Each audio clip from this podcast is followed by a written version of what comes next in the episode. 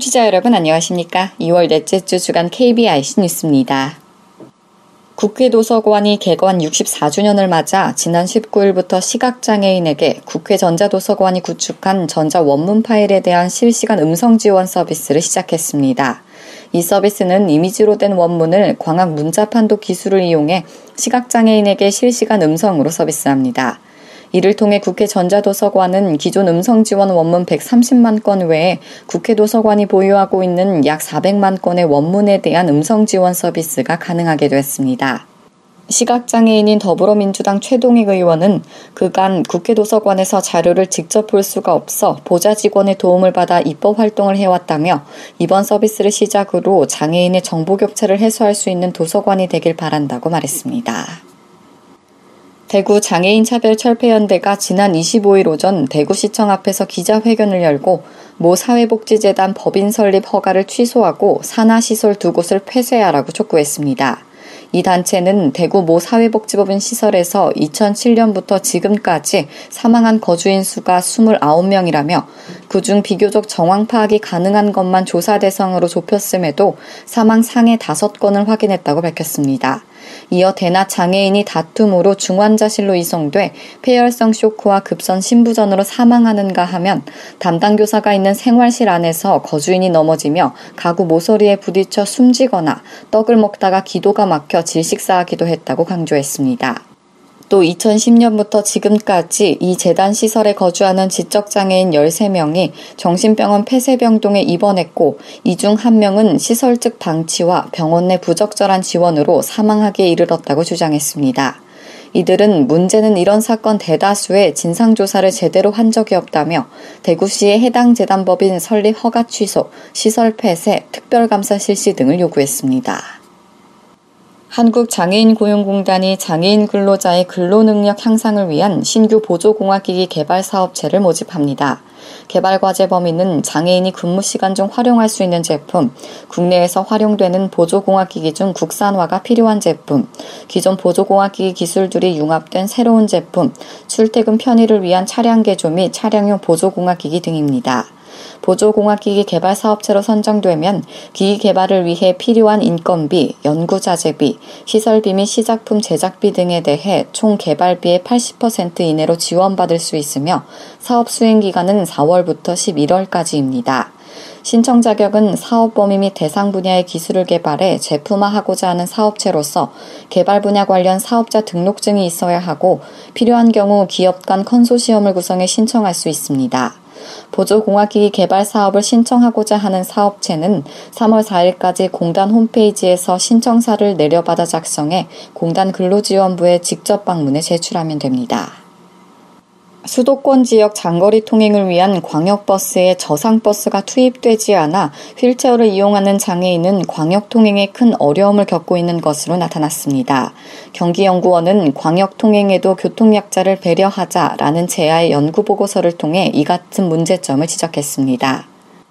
보고서에 따르면 2016년 1월 기준 경기도에 등록된 시내버스는 2094개 노선에 총 1,555대이고 이 가운데 광역 급행형과 직행 좌석형 버스는 176개 노선 2,421대로 전체 시내버스 대다수의 23%를 차지했습니다.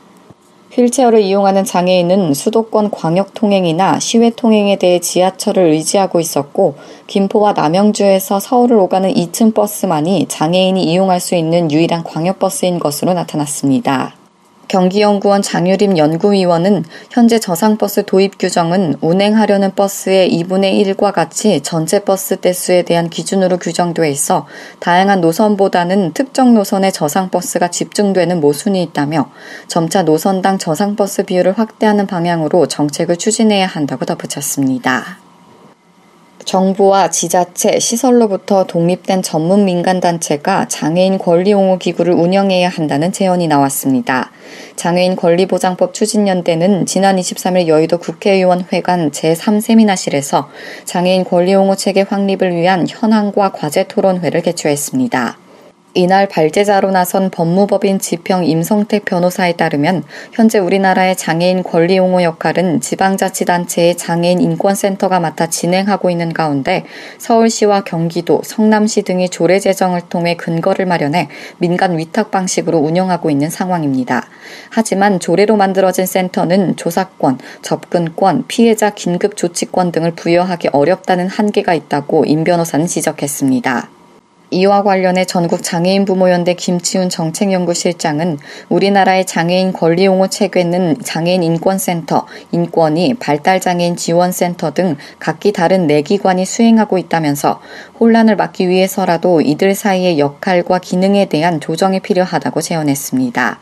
또한 서울시 장애인인권센터 김예원 팀장은 학대나 인권침해 현장에서 분리되는 장애인의 숫자에 비해 쉼터의 정원은 많이 부족한 상황이라며 피해자를 긴급 분리 후 체계적인 지원이 힘들기 때문에 제도적 정비가 필요하다고 지원했습니다.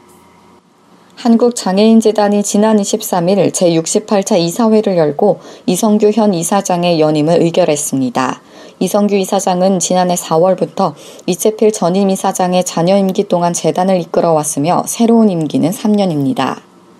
이 이사장은 대통령 비서실 사회복지수석실 행정관, 서울시 복지재단 대표이사, 한국장애인 고용공단 이사장을 거쳐 현재 서울시립대 교수로 재직하고 있습니다. 김인규 전 KBS 사장이 지난 23일 제22대 한국장애인 재활협회 회장으로 취임했습니다. 김인규 신임 장애인 재활협회장은 취임사에서 장애인이 생활하면서 부딪히는 다양한 문제를 해결하고 장애인 복지 사각지대를 해소하는 데 앞장서겠다고 밝혔습니다. 장애인 재활협회는 한국 전쟁으로 수많은 장애인과 전쟁 고아들이 발생하면서 1954년 설립된 국내 최초의 장애인 복지 단체입니다.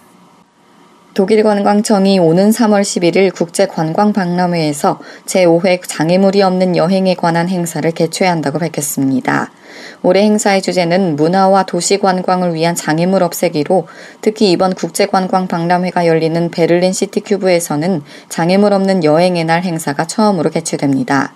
이를 위해 시티큐브는 접근성이 뛰어나고 휠체어로도 어디든 움직일 수 있도록 설계됐습니다. 이리스 글라이케 독일 연방경제에너지관광부 의회주 장관은 접근성을 중요시하는 관광객의 수가 계속 증가하고 있다며 우리는 모두를 위한 여행 프로젝트의 일환으로 장애물 없는 여행이 가능한 곳에 통합 인증서를 발행할 예정이라고 말했습니다. 페트라 헤도로퍼 독일 관광청장 역시 이러한 노력과 연구를 통해 독일 전역에서 장애인도 편하게 이동 가능하며 자유롭게 여행할 수 있는 환경을 만드는 것이 목표라고 덧붙였습니다. 평창 동계올림픽이 2년 앞으로 다가왔죠.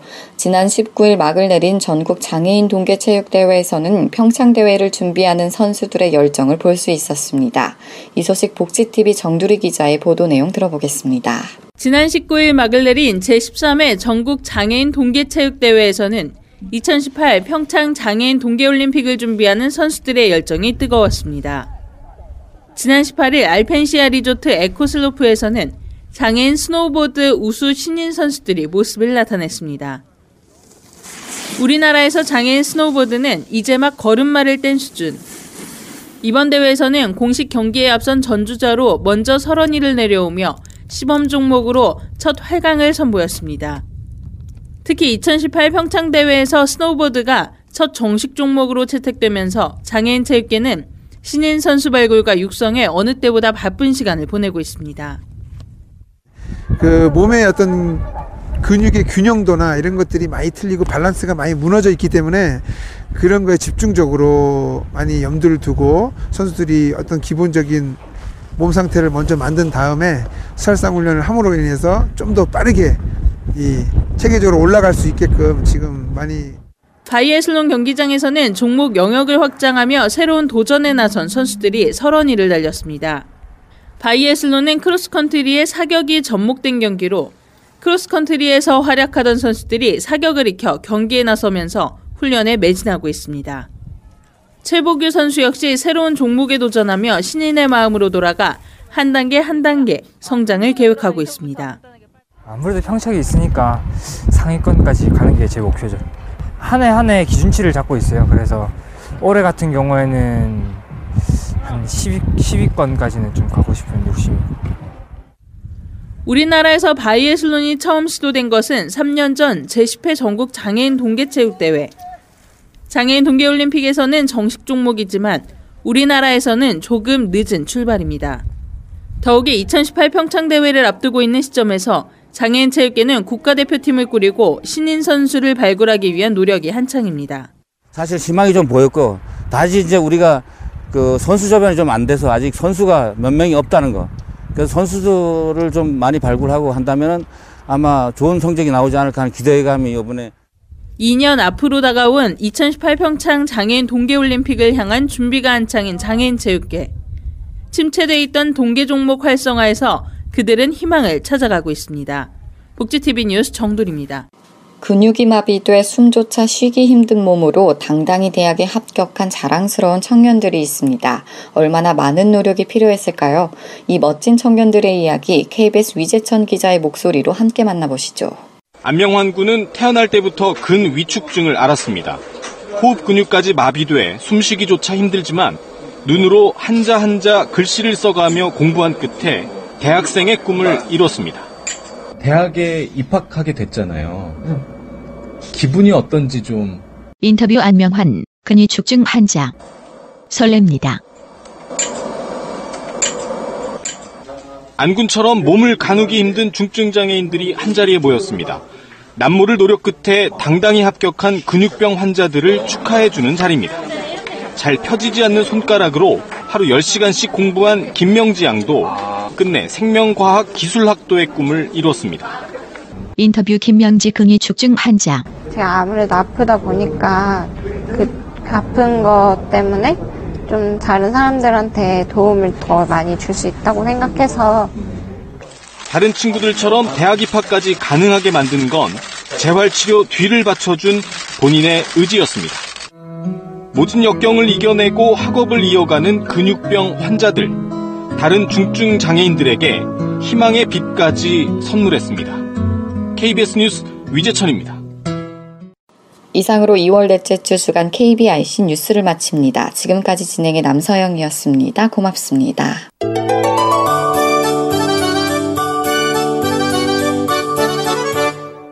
네, 이번 주 하상장애인 복지관 소식 듣는 시간이죠. 하상장애인 복지관 강선 사회복지사와 함께합니다. 안녕하세요. 네, 안녕하세요. 저희가 뭐 2016년 시작한다고 말을 했던 게 사실 뭐 어제쯤이었나 싶은데 벌써 두 달이 훅훅 지나갑니다.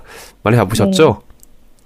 네, 아무래도 연초다 보니까 복지관에서도 네, 이것저것 네, 시작하는 의미라서 네, 좀 바빴던 것 같습니다. 네, 뭐 새로운 것도 시작하면서 또 이런 거 많은 부분들이 바빴을 텐데, 어, 네. 또뭐 더 바빠질진 하겠지만, 또 이제 뭐 여러 가지 또 준비하는 과정들에 있으니까요.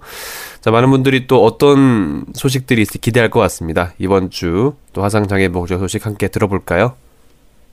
네, 먼저 첫 번째 소식인데요. 어, 2월 23일 화요일에 하상 시각장애인 도서관 소리도서 진단이 발행되었습니다.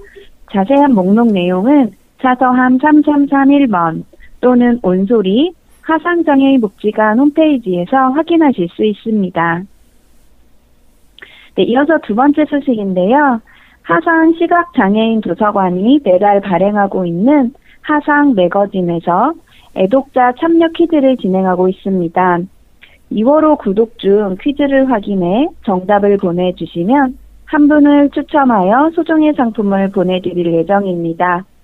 응모 기간은 3월 15일 월요일까지이며 응모 방법은 온소리에 접속한 후 하상 매거진 퀴즈 코너에 정답을 기재하거나 하상 매거진 전용 휴대전화 010-7922-6001 010-7922-6001번으로 문자 발송해 주시면 됩니다. 당첨자는 4월 후에 발표될 예정이오니 이와 관련한 자세한 안내가 필요한 분들은 02-560-4280번으로 연락해 주시기 바랍니다. 또한 하상 매거진에서는 독자마당 원고도 모집 중에 있는데요. 독자마당 원고는 시각 장애로 생긴 에피소드나 가족 이야기, 고마운 분들에게 드리는 감사의 글 등 다양한 소재로 작성 가능하며 채택된 분들에게는 소정의 원고료도 지급될 예정입니다. 원고는 매달 15일까지 마감되며 200자 원고지 6에서 7매 분량으로 제출해야 합니다. 이에 관심 있는 분들은 온소리 홈페이지 공지사항을 참조하거나 매거진 담당자 02-560-4280번으로 문의해 주시기 바랍니다. 네, 이어서 마지막 소식입니다. 우리 복지관은 2016년도부터 장애인이 스스로 행동하는 복지관이라는 비전에 맞춰 참여자가 주체적으로 필요한 프로그램을 선택하고 만들어 나갈 수 있도록 하는 성인 평생 교육을 진행합니다. 참여 방법은 다음과 같습니다. 본인이 희망하는 취미 및 여가 활동을 신청하면 우리 복지관은 이 과정이 잘 실현될 수 있도록 적절한 공간과 강사를 연계하고 그 밖의 요청에 따른 지원을 함께할 예정입니다. 바둑 및 장기 교실, 각종 공예 교실, 음악, 그리고 실내 가능 운동 등 원하는 활동이면 무엇이든 신청할 수 있으며 몇 가지 진행 요건이 충족되면 심사를 거쳐 참가 그룹이 꾸려지게 됩니다. 프로그램과 관련한 자세한 사항은 사회재활팀 02-560-4256에 서 7번 560-4256에서 7번으로 문의 바라며 우리 복지관은 앞으로도 장애인분들의 선택을 존중하고 함께 그 선택을 희망으로 완성해 나갈 수 있도록 노력하겠습니다. 즐거움, 유익함, 생생함이 살아있는 성인 평생 교육에 많은 지원 바랍니다. 네, 이번 주 화상 소식은 여기까지입니다. 네, 성인 평생 장애인 교육들 신청 많이 해주시고요. 또 계속 얘기하지만 그 하상 매거진에 많은 관심 부탁드리겠습니다. 어, 또 독자마당이라든지 퀴즈라든지 많은 관심 가져주셔서 조금 더 풍성해지는 화상 매거진 됐으면 좋겠다 이 마음 가져보게 되네요. 네, 이번 주 화상 장애인 복지관 소식 잘 들었습니다. 오늘 말씀 고맙습니다. 네, 감사합니다.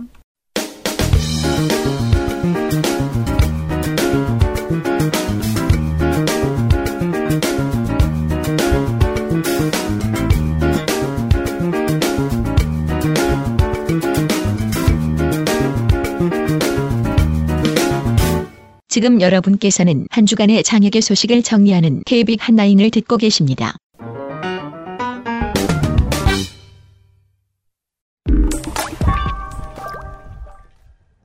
안녕하세요. KB 카톡에서는 청취자 여러분과 같이 고민하고 최신 정보를 전하는 글을 매주 선정해서 소개해드리고 있는데요.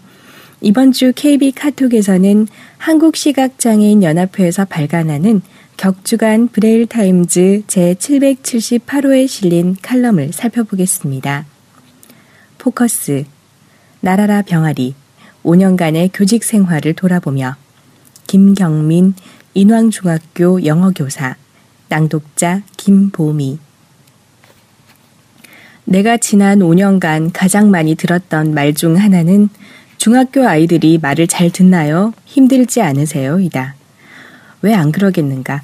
북한도 무서워한다는 그 중학생들과 매일 살을 맞대고 지낸다 하면 그것도 신체의 중요한 일부분이 없이 지낸다 하면 사람들은 나를 나라를 지키기 위해 전장에서 싸우는 부상병쯤으로 여길 것이다. 하지만 장미꽃이 만발한 원피스를 입고 학생들에게 첫 인사를 했던 그해 3월부터 지금에 이르기까지 나는 찬바람을 맞으며 새 주인을 기다리는 초등학교 앞 햇병아리였고 선반 위에 놓인 물건을 손에 넣기 위해 까치발을 들어야 하는 어린아이였으며 사랑하는 연인의 손을 잡고 산책하는 여인이었고 갓난아기를 품에 안고 입 맞추는 새댁이었다. 쓰다듬어 주면 향기가 난다는 허브 율마처럼 아이들이 각기 가지고 있는 향기가 온 세상에 날릴 수 있도록 그들을 쓰다듬어 주는 교사가 되겠다는 것이 교사로서 내 첫 모토였다. 이러한 신념이 있었기에 동료 선생님들의 우려 속에서도 담대히 첫걸음을 뗄 수 있었던 것 같다. 교육청에서 주는 예산으로 나와 함께 일하게 된 보조 선생님과 호흡을 맞추며 나에게 호기심과 관심을 표하는 다양한 학생들과 이야기를 나누며 나는 다음 날이 기다려졌고 교사가 되길 참 잘했다고 생각했다. 그러나 5월이 되면서 날씨와 함께 풀려버린 학생들의 수업 집중도는 내게 한 달 앞선 여름을 맛보게 해주었다. 2학기에 들어선 이후에는 나와 함께 일하던 보조 선생님과의 관계도 어려워졌다. 돌이켜 생각해보면 내가 내 문제 해결하기 급급해서 보조 선생님과 학생들과의 관계 또는 사실상 불안정한 위치에 계시는 보조 선생님의 자존감에 대해서는 고민하지 못하고 배려 없이 말하거나 행동했던 적이 있지 않았을까 싶다. 그렇게 첫 1년을 보내며 나는 달콤 쌉싸름한 초콜릿을 목구멍으로 넘겨야 했다. 학생들로부터 긍정적인 피드백을 받고 교사로서의 보람을 느낀 달콤함, 보조 선생님이나 아이들과의 관계에서 더 지혜롭고 카리스마 있게 행동하지 못했던 쌉싸름함. 시간은 헛되이 흐르지 않는다.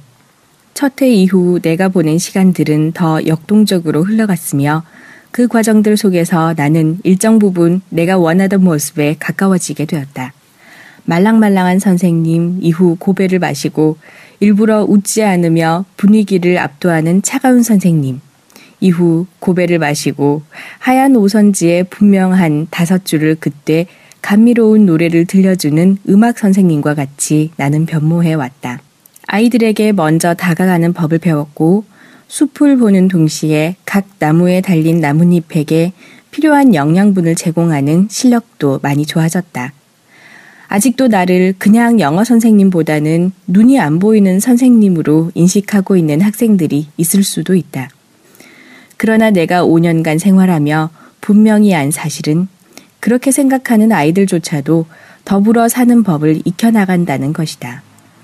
지면 관계상 더 많은 사례를 나눌 수는 없겠지만 그들이 사회에 나가 장애인을 만났을 때, 특히 시각장애인을 만났을 때는 적어도 경계하는 시선 대신 친숙한 시선을 보내리라 확신한다.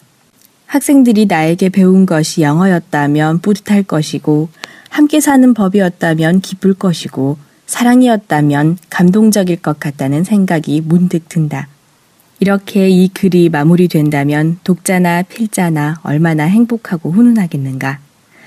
그러나 한편에서는 무언가 더 힘들고 자극적인 이야기가 왜 나오지 않고 있는지 궁금해하고 있는 사람들도 있을 것이다.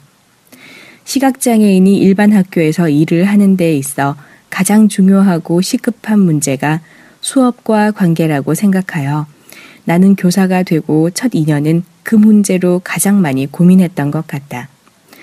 그런데 두 해가 지나면서 몇몇 동료 선생님들이 나에게 담임을 권하셨다. 이제 막 2년밖에 안 된 시각장애인 교사에게 얼마나 큰 기대가 있었겠는가. 단지 경험과 도전을 통해 더 성장하기를 바라는 속 깊은 선배님들의 조언이었을 것이다. 흔히 교사의 꽃은 담임이라고 한다. 학교의 전반적인 상황을 가장 잘 알 수 있고 산전수전을 겪으며 단단해지는 내실. 미운정, 고운정을 통해 두터워지는 학생들과의 애착은 담임교사만이 누릴 수 있는 특권임에는 틀림이 없다. 꽤 오랜 고민 끝에 교감 선생님 및 다른 선생님들과도 의논해 보았지만 다양한 대안들이 오르내리다가 그 문제는 일단락 지어지고 말았다. 현재 일반 학교 근무 환경상 1급 시각장애인 교사들이 제대로 된 업무를 배워가며 행정적인 부분에서 인정을 받기란 결코 쉽지 않다. 그렇다고 담임이나 생활 지도 측면에서 두각을 나타내는 것 역시 더 거센 파도 타기를 필요로 한다. 특히 담임 교사를 하게 되면 학생 관리, 학부모 관리에 이어 많은 행정 업무들이 뒤따르게 되는데 충분치 않은 급여와 대우로 매년 심각하게 매 학기 보조교사가 바뀌는 현 상황에서 담임이라는 과중한 업무를 주기에는 많은 애로사항이 있다. 그렇다고 이 모든 상황을 고려하여 시각장애 교사에게 담임이나 제대로 된 업무를 해볼 기회를 주지 않는다면 우리는 후배 교사들이 보기에 무능력한 선배 교사가 될 것이고 이는 우리들의 자존감에 큰 치명타를 남길 것이다. 함께 교사를 시작한 동료들이 부장이 되고 교감이 되는 동안 우리는 연차만 쌓인 속빈 강정이 되어 있을 수도 있기 때문이다. 이 문제가 해결되기 위해서는 보조교사 문제 해결이 시급하다. 현재는 시각장애 교사를 보조해주는 인력에 대한 제도가 공고히 자리 잡고 있지 않은 실정일 뿐만 아니라 정교사와 같이 8시간 특정 업무나 담임 업무를 겸하게 되면 그 이상의 시간을 일하며 받기에는 턱없이 부족한 급여를 받고 있다. 또한 준교사라는 생각으로 이 자리를 채워야 함에도 사회성이나 해당 과목에 대한 지식을 충분히 갖추지 않은 채로 1년을 겨우 보내다 떠나버리는 사람들, 임용고시를 준비하며 대충 시간 보내다 퇴근하는 사람들 등으로 인해 괴로워하는 시각장애 교사들이 너무나도 많다. 그러나 이 문제가 해결되지 않고 해마다 또는 학기마다 보조교사가 바뀐다면 우리 시각장애 교사들은 계속 한계에 부딪힌 채 쳇바퀴를 돌게 될 것이다. 한편 시각장애 교사들도 보조교사와의 관계에 관심을 가지고 꾸준히 노력해야 하고 학생들이 이 불분명한 존재인 보조교사를 선생님으로 잘 받아들일 수 있도록 보조교사를 세워주어야 하며 학생들과 보조교사 간의 갈등 상황을 헤쳐나갈 수 있는 지혜가 있어야 한다. 개인적으로는 연수를 통해 이 부분에 대한 서로 간의 훈련이 필요하다고도 생각한다. 일반 학교에서 시각장애 교사가 근무를 한다는 것은 애당초 병아리가 하늘을 나는 것만큼이나 말이 안 되는 것이었고 실리에도 맞지 않는 발상이다. 그러나 곳곳에 있는 사람들이 조금씩 마음을 열고 그 길을 연 결과 그 말도 안 되는 일이 현실이 된 것이다. 씨를 뿌리고 흙을 잘 덮어주지 않으면 그 씨앗은 바람에 날아가 아스팔트 길에 떨어질 수도 있고 햇빛에 말라 결국 뿌리를 내리지 못할 수도 있다. 어렵게 구한 씨앗이 열매를 맺는 그날까지 모두 함께 고운 흙이 되고 따뜻한 햇살이 되고 촉촉한 단비가 되었으면 한다. 고맙습니다.